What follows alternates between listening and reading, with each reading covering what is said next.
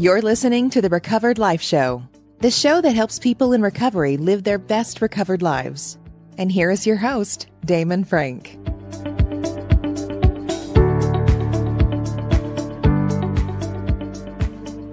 And welcome back to the Recovered Life Show. I am pleased to be joined today by my guest, Dawn Elliott Kendall. Dawn is a holistic psychotherapist, certified internal family system practitioner, and a coach for the soul. How you doing today, Dawn? Really good. Glad to be here. I am so glad to have you. Uh, I wanted to have you on the show because I know that you specialize in food addiction. And we've been talking a lot about this on the Recovered Life show. And I wanted to kind of dive into the whole topic of what is behind food addiction. It's a little mysterious for people, they don't quite understand it. And you being an expert in this and working with people and having your own personal journey, I thought we'd dive into this today. Now, Dawn, you have you had your own uh, recovery path with food addiction, right? Yes, yeah, with anorexia and bulimia. So, what was what was that like, and how did you identify that you had issues with food? Yeah, um, well, my my disordered eating process started at 14, and I it was a subtle process going into uh, high school playing sports and I was active all the time. I started dropping weight just because of playing sports and started getting a lot of attention. Um, so that right there started meeting some sort of need that I had inside unconscious. Um, the attention felt good, and to some parts of me, really good. so um, I know that was part of the initial draw. And then I just stopped eating so much and being active, not eating. I was losing weight. Um, I was never overweight too much, but just junior high, middle school bodies changing, and um, and felt kind of awkward as a middle schooler. And so coming into those more, I think, formative years, and then starting to uh, lose some weight, get attention, it, it, it spawned something inside that made me feel like I need to be thin in order to be okay, in order to be liked. Um, I got my first attention from a boy. That felt good. So I lumped all these beliefs together in that moment with the level of awareness that I had at that time. Hmm.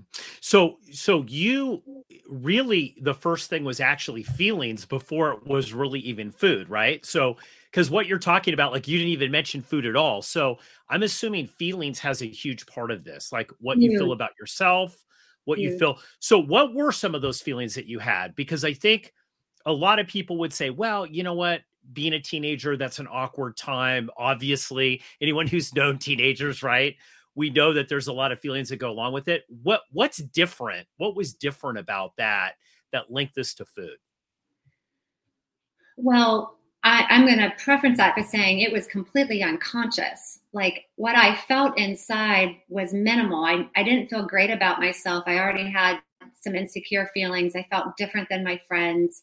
More so, like I was on the outside of life looking in. Um, so if I think back to what I would have been feeling, I I know it had to do with belonging and acceptance and uh, feeling liked, valued, and so forth, which was really contrasting to what was happening inside of me.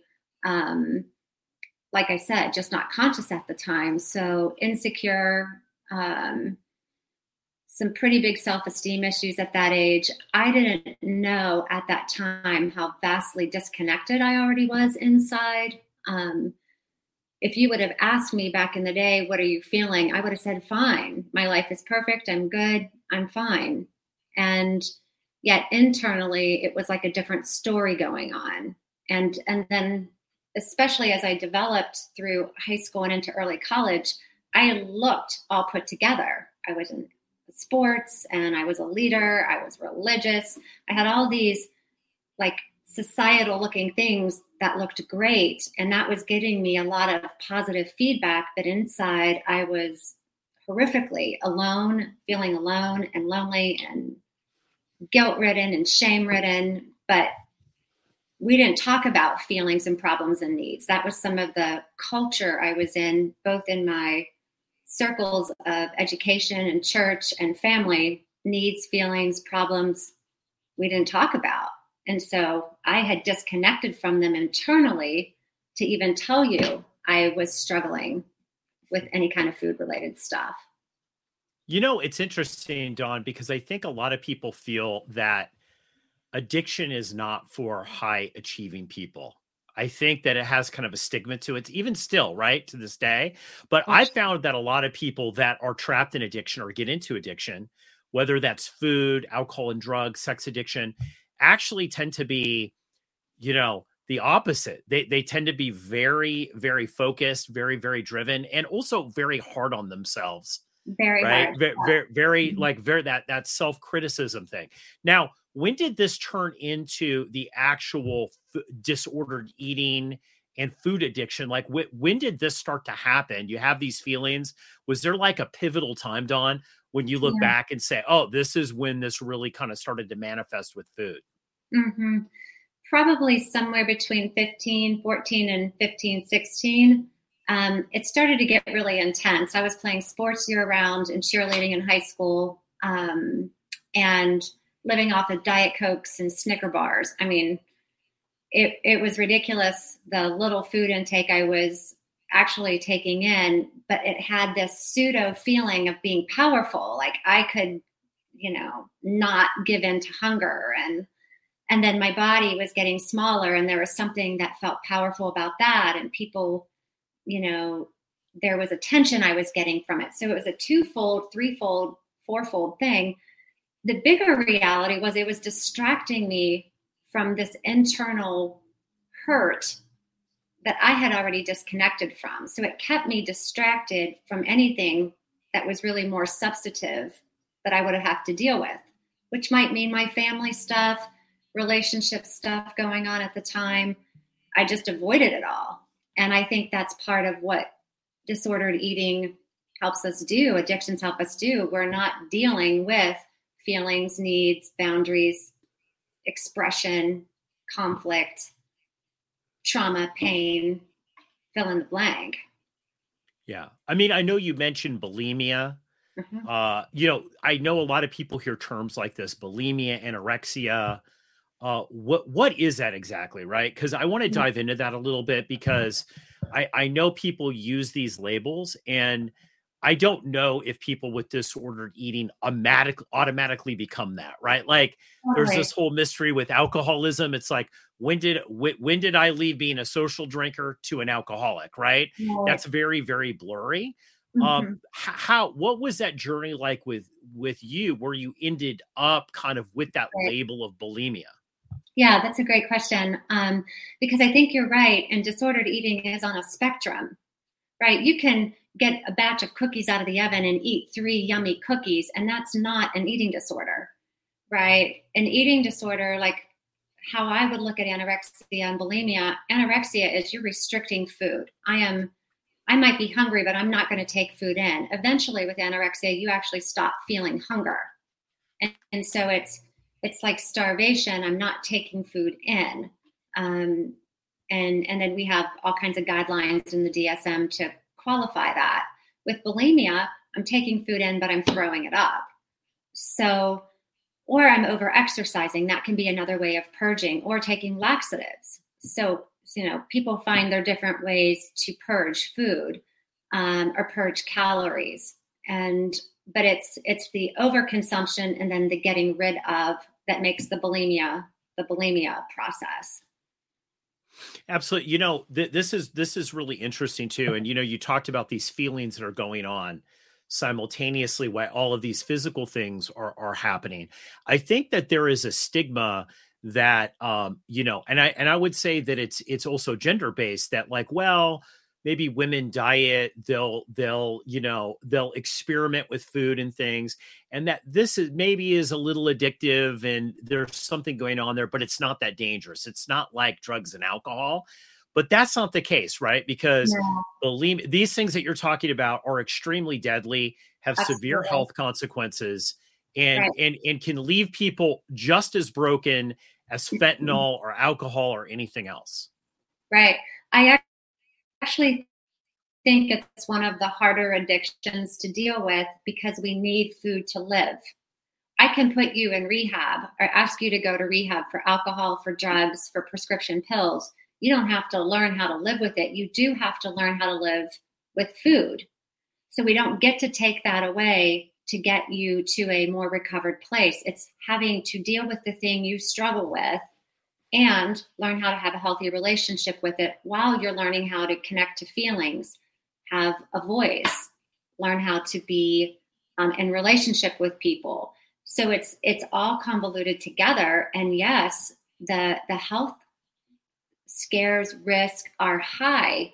You know, with anorexia, you're dealing with electrolyte loss. Same with bulimia. You know, bone loss, heart and organ failure, heart and different organs just being affected by the lack of nutrition. And you don't realize that when you're in it, right? And, and actually, the less you're feeding yourself, the more you're impacting the cognitive processing. So you can't even think straight.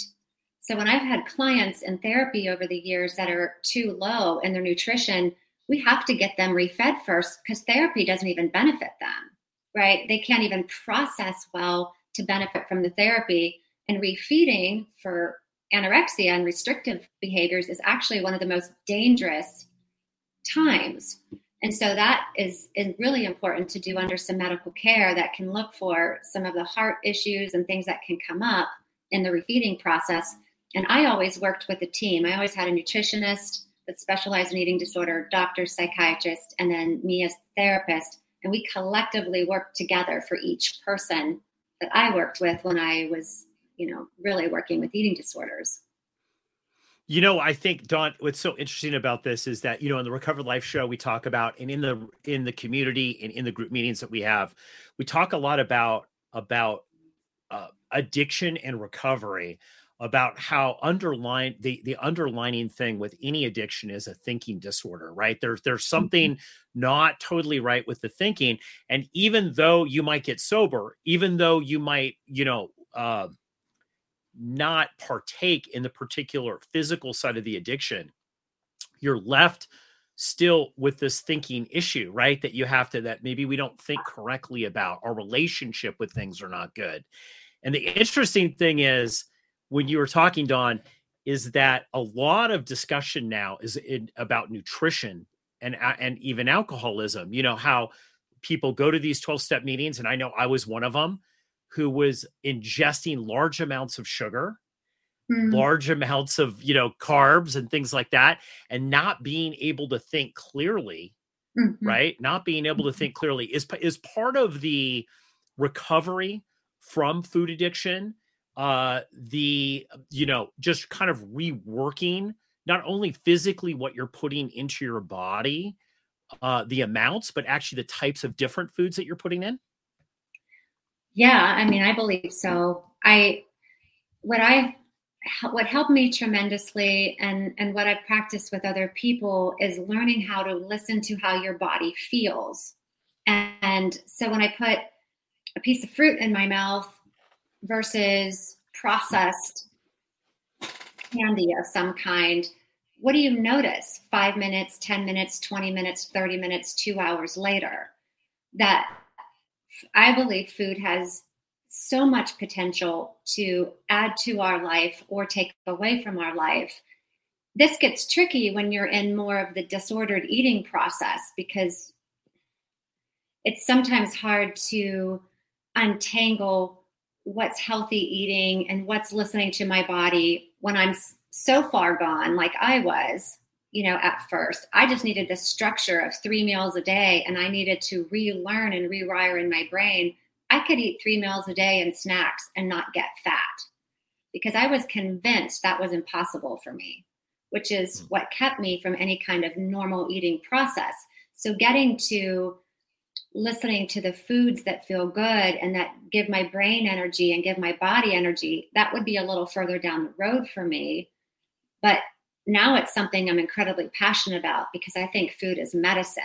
And I think we can add to our life force by what we're taking in with food and hydration and movement and sunlight and earth, or take away from it.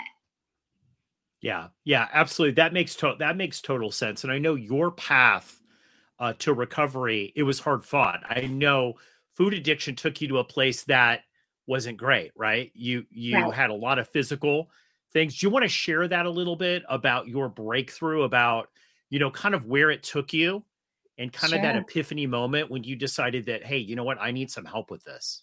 Yeah, yeah, sure.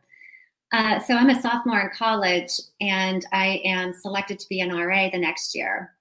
And I'm feeling the weight of this responsibility. I'm supposed to be a leader on this hall. People are looking at me like I have all my stuff together, and yet inside I'm dying. At that point, I'm probably taking in less than 500 calories a day and throwing everything up that I took in. So the first rub was that I felt like a hypocrite, and I hated how that felt that incongruent that my outside and my inside were so far apart. Um, and then there was the other reality. I remember a bunch of kids coming down from college to Daytona because uh, I live in Florida for spring break, and they all went to the beach. And I was so terrified to be in a swimsuit with my friends that I didn't go. So I didn't even participate in spring break. I stayed at home and I cried because I just felt like I'm going to be rejected if they see me in a swimsuit. It was such distorted thinking. And so, what could feel like very shallow thinking, but it was really around not feeling accepted, not feeling loved, not feeling like you could be yourself and be okay. And and so I hid and I lied and I practiced the eating disorder the whole week. And I felt so alone, so uh, hypocritical, so inauthentic, and just I remember feeling that week, this is not how I want to live. Like, I want to be a normal 20 year old and live life. And I'm watching life go by and not participating in it. And I don't even know how to participate in it. I knew how to be a leader, I knew how to be a helper, I knew how to tell you religious stuff, but I just didn't know how to be a person. And so I came back to college. I checked out the college counseling department, started seeing someone there. She was a wonderful, compassionate container to be curious with me. She said, You know, I'll never forget this. You look like you have no problems. You just look perfectly put together. And I would never guess all this is going on inside you. And I only told her about half of it. Like I wasn't I wasn't able to be completely truthful. And um and but then she said after a couple weeks, I'm concerned you know once a week or once every couple weeks isn't going to be enough support for the level of where your eating disorder is at and rec- me, recommended me to a residential facility and that freaked me out um, i hadn't told anybody i was struggling so i couldn't imagine going from here to somehow now i'm going to be in a treatment facility nobody knows what are people going to think i'm not supposed to have problems I mean, so it was just a royal mess inside trying to figure all that out. So I just kind of did nothing for six months. And then I was driving home from work one night. I was a waitress at that point in time in college. And I just felt like I heard this whisper say to me, You're going to die if you don't get help. And that landed. I'm like, I could see that. I was throwing up at least 10 times a day at that point you know, things were out of control and I couldn't stop it. Nobody knew. I felt so alone, even though I looked really social. And I didn't know how to get out of any of these cycles. So I went into the Cal, uh, campus campus counselor and I said, I'll go. I'll go at the end of the semester. So I left school I called my parents on the way to driving myself to this place in Virginia. And I said, I'm not going to be coming home for a little while. I'm checking myself into treatment for an eating disorder.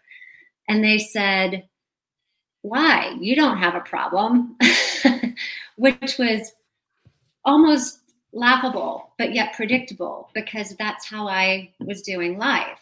And that was that was my very scary first big step next to seeing the college counselor in college.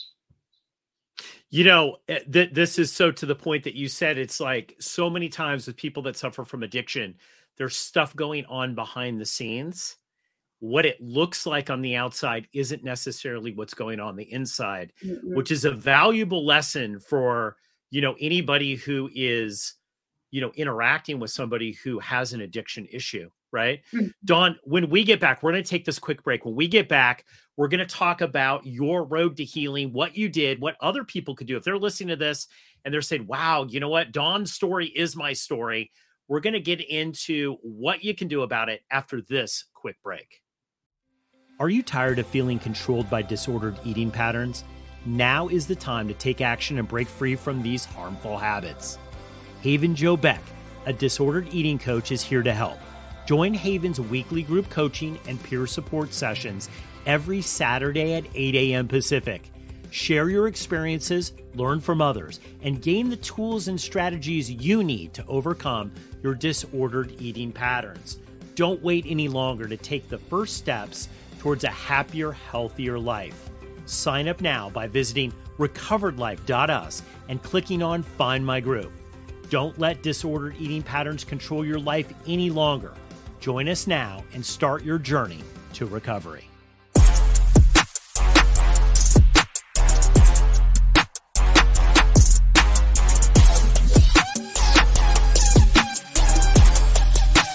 You're listening to the Recovered Life Show and we're back. I am here today with Dawn Elliott Kendall, holistic psychotherapist. Dawn and I are talking about what is behind food addiction. She just told us her story, her battle with food addiction, everything that she went through, and a little bit about her recovery. Let, us dive into that, Dawn. Let, us talk about your recovery mm. and your path back uh, to a healthy life uh, free from that food addiction day to day. What was that like for you? You know, you've on the outside, you have everything going on. You look like the perfect person, right? That everything is going on yeah. great. Even your parents are shocked. You end up in a treatment center uh, for your food issues.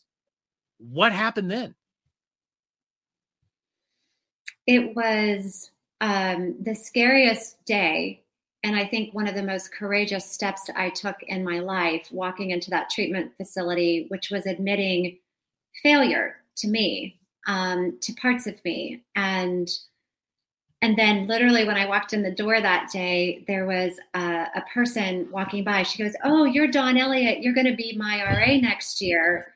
And I know I turned 20 shades of red, and I turned around to run out the door, and then my therapist was standing there and I think, you know, God must have sent her as an angel because I would have been gone. I was horrified that someone could have known I was there. My life was was put together around keeping secrets and keeping problems and issues hidden. So now all of a sudden I felt exposed. I didn't know how to handle that exposure. Um, I'm, I'm in a mixed group of 35 people that are fairly high functioning in their lives, but they're just stuck in some area of their life. And there was multiple uh, issues represented in this particular facility uh, treatment program I was in. So I'll just never forget sitting in that group for the first time, and everybody's kind of introducing themselves and sharing why they're there. And we've got issues of like codependency and depression, and and I was their first eating disorder. I mean, this is 31 years ago, and I don't even know if Remuda and Renfrew were open, the two, you know, larger treatment facilities for eating disorder back in the day. Um, if they had, they had just opened and I didn't know about them. So I was kind of a newbie for this treatment facility. This was all brand new to me. And, you know, people start going around and sharing, and there's so much compassion and so much acceptance. And I was terrified terrified, terrified to talk, terrified to share. Um, I really just wanted to be invisible and kind of climb underneath a chair, crawl underneath a chair. And um, that was okay. They let me kind of be quiet and just watch for a few days. And the therapist, the group therapist, wanted me to start talking and sharing a little bit about myself. And once again, I'm 20 shades of red. I feel nothing but embarrassment, humiliation, fear, you know, and I start to, hi, my name is Dawn and I have an eating disorder. And he's like, okay, can you talk louder and can you say what specific eating disorder? And I thought I was going to die. I just thought I was going to die. And, but the biggest gift that that gave me is I was met with all of this compassion. I looked in people's eyes because they had me look around, and it was so much care, so much compassion, so much acceptance. And that was the moment something started to shift. It's almost like all that shame and all that fear started to lose some power. I, I still didn't know what was going to happen. I, I still felt like a deer in headlights, really. But I remember for the first time, especially after growing up in the church, wow, this feels like church, what church should be like. And um, that experience never left me. How I felt, how authentic it was, how caring and accepting everybody was, and that we were all genuinely just wanting to figure it out together. There was no pretense, there was no judgment. And it was in that moment without having all the words that I have now that it was like, okay, I still don't know what I'm doing here, but I think it's okay that I'm here. And I just something softened and allowed me to sink into that moment. You know, you know, Dawn, it's it's interesting. I notice with recovery and people that are coaches and therapists, the best ones typically are the people who have had huge adversity and they use that to help other people. I, and that's obviously your case, right? Mm-hmm. So you go from there on your recovery journey, obviously have healing. How did you get into to be a psychotherapist? Because that's kind of, you know, that's kind of an interesting jump because not everybody wants to deal with their adversity day to day, right? Mm-hmm. Like to relive that day to day. Mm-hmm. Mm-hmm.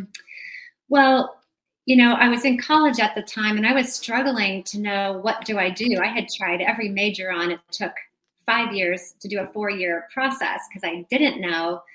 But what I kept coming back to when I would take psychology classes, what it felt like as, as a natural fit. Um, so then after treatment, I came back into my sophomore, junior year, and I took a couple of classes and I just knew this is what I'm meant to do. Like, this is so natural for me. And now I've just had this experience of, you know, interrupting this uh, cycle with food and behaviors. And literally, I came out of treatment, and I think a lot of people tend to, to do this initially like, oh my gosh, everybody should go to residential.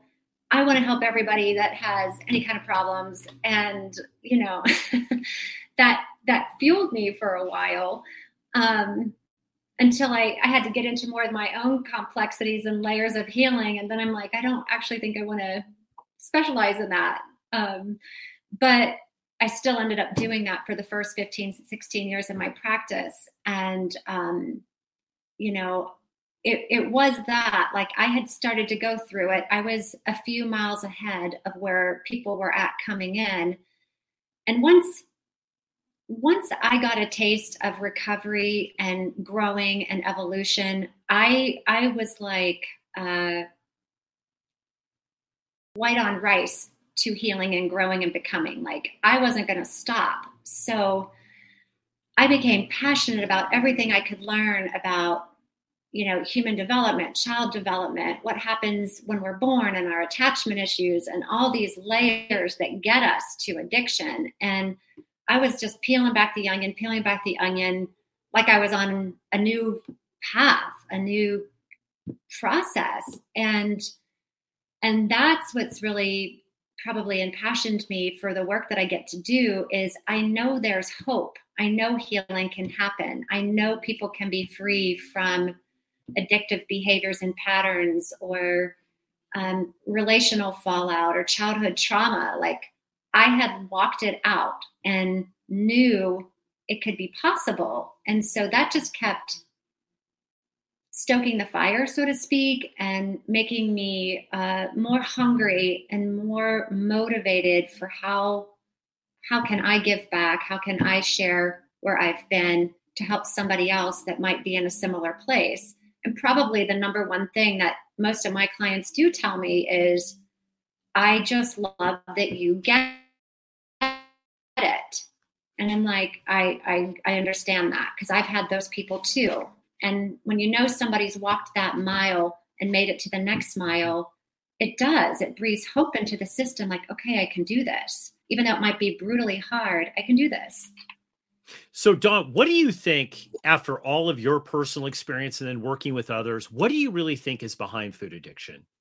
If if if you had to if, if you had to can kind of consolidate it all down, what do you yeah. think is really going on? Disconnection. I think ultimately at the root of food addiction and and I would say general eating um, not eating disorders but addictions in general is disconnection. I I love Gabor Mate's definition of trauma when we have to leave our authentic self for someone else to be okay. That's trauma. And in essence, that's what we're doing over time. Some of us, when we come right out of the womb, we're babies and we're not being responded to, right? So a baby will shut down. Sometimes we call that, oh, they're such a good baby. I'm like, no, that baby's in freeze. That baby's in collapse or nervous system shutdown, right? Baby knows they're not going to get their needs attended to, but someone will stick a bottle in their mouth and they'll feel better when they cry. They won't hold them, they won't give them emotional attunement and warmth and care, but feed them food. Right? So there's a lot of messages coming into a little person. It doesn't have to be a baby, it can be throughout the years.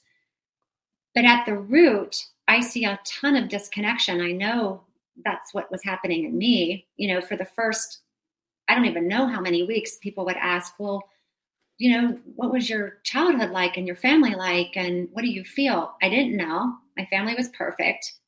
I don't know. I'm crazy that I do this and, and I'm sitting here right now. Like, I really genuinely had no clue. That took some years of peeling back some layers and getting more understanding about things that helped me connect to, oh my gosh, a long, long time ago, I had disconnected from authentic me, right? Authentic me who had needs and feelings and spontaneous this and that didn't seem to be okay in my family. Not because they were bad parents, but they were emotionally cut off from themselves. So they couldn't give me what they didn't have, right? And I think that's how we perpetuate pain. We, we pass on pain when we don't realize we're not connected, not in alignment to then be healthy containers and mirrors for our children and so forth. And so That's so great. I do. I believe it is disconnection. It's so it's so interesting because the more and more that I do the recovered life show and the more that I'm involved in this, you know, this with with connecting with people, that feeling of disconnection, that feeling of not being able to kind of fit even though on the outside it might look like you fit perfectly seems to be prevalent in all different types of addictions right mm-hmm. all different types of addictions mm-hmm. so i find that's very interesting that we just come back to this this feeling of disconnection not being able to kind of you know fit this feeling of not fitting mm-hmm. I'm sure there's people that are listening to this that are saying, you know what? Wow, my experience with food is very similar to Dawn's. And they maybe feel trapped, scared. They don't really want to, you know, they don't really know what action to take. What do people do? I mean, I know you're a professional and everybody has their own individual diagnosis and needs to go to their own doctor and all of that, right? But with that mm-hmm. being said, what what actions can people take in, in, in order to start the path to recovery if they're identifying that hey, I might have of food addiction. Mm-hmm, mm-hmm. Tell somebody it's the scariest thing in the world to break the silence when you might have programming or messages or parts inside saying you're not supposed to speak, you're not supposed to feel, you're not supposed to need, you're not supposed to struggle. Whatever the belief system and parts that might have those thoughts are, it it is stepping out and amidst that and saying, I need help, I'm stuck. And sometimes just starting with, I'm stuck. And it could be you tell a friend, you tell, you know, uh, somebody a doctor, somebody that might be able to give some guidance. I mean, we have the internet now and the ability to Google, which is, you know, a plethora of information out there. But tell somebody. Um, it's scary at first, but starting down the path of being able to express that you have a problem and start to get help for it, it it's a game changer. Like I look at, I was just writing today at 20, I took that first step and, and put myself in treatment. It probably saved me a lifetime doing that initial well my first step was the college counselor and i had to ease into the treatment idea but that process within a year probably saved me 20 years or 30 years of my life. And let alone like my physical life as well. And being willing to ask for help and let yourself go through the process. It's scary at first. It can feel overwhelming at first but there's so much available especially now for people wanting recovery and help there's tons of online information, tons of recovery groups that you guys are doing all kinds of cool things, it sounds like. And, you know, being able to get some of those resources and support around you again, we're taking steps towards reconnecting with ourselves, with others. If you have a belief in God or faith or higher power, I think it's all of those things. And it starts with one step one step. Dawn, thank you so much for coming on the show today. This has just been so informative and really I feel could save people's lives, right? Like your story and what you're doing is very inspirational. Guys, we're going to put links to how to get a hold of Dawn Elliott Kendall, how to find out more about her, about uh, more about her practice in all of the show notes. So definitely check those out. Dawn, thanks so much for coming on the show today. Looking for more than just a 12 step program for your recovery journey? Discover Recovered Life, a dynamic and supportive community tailored for individuals just like you.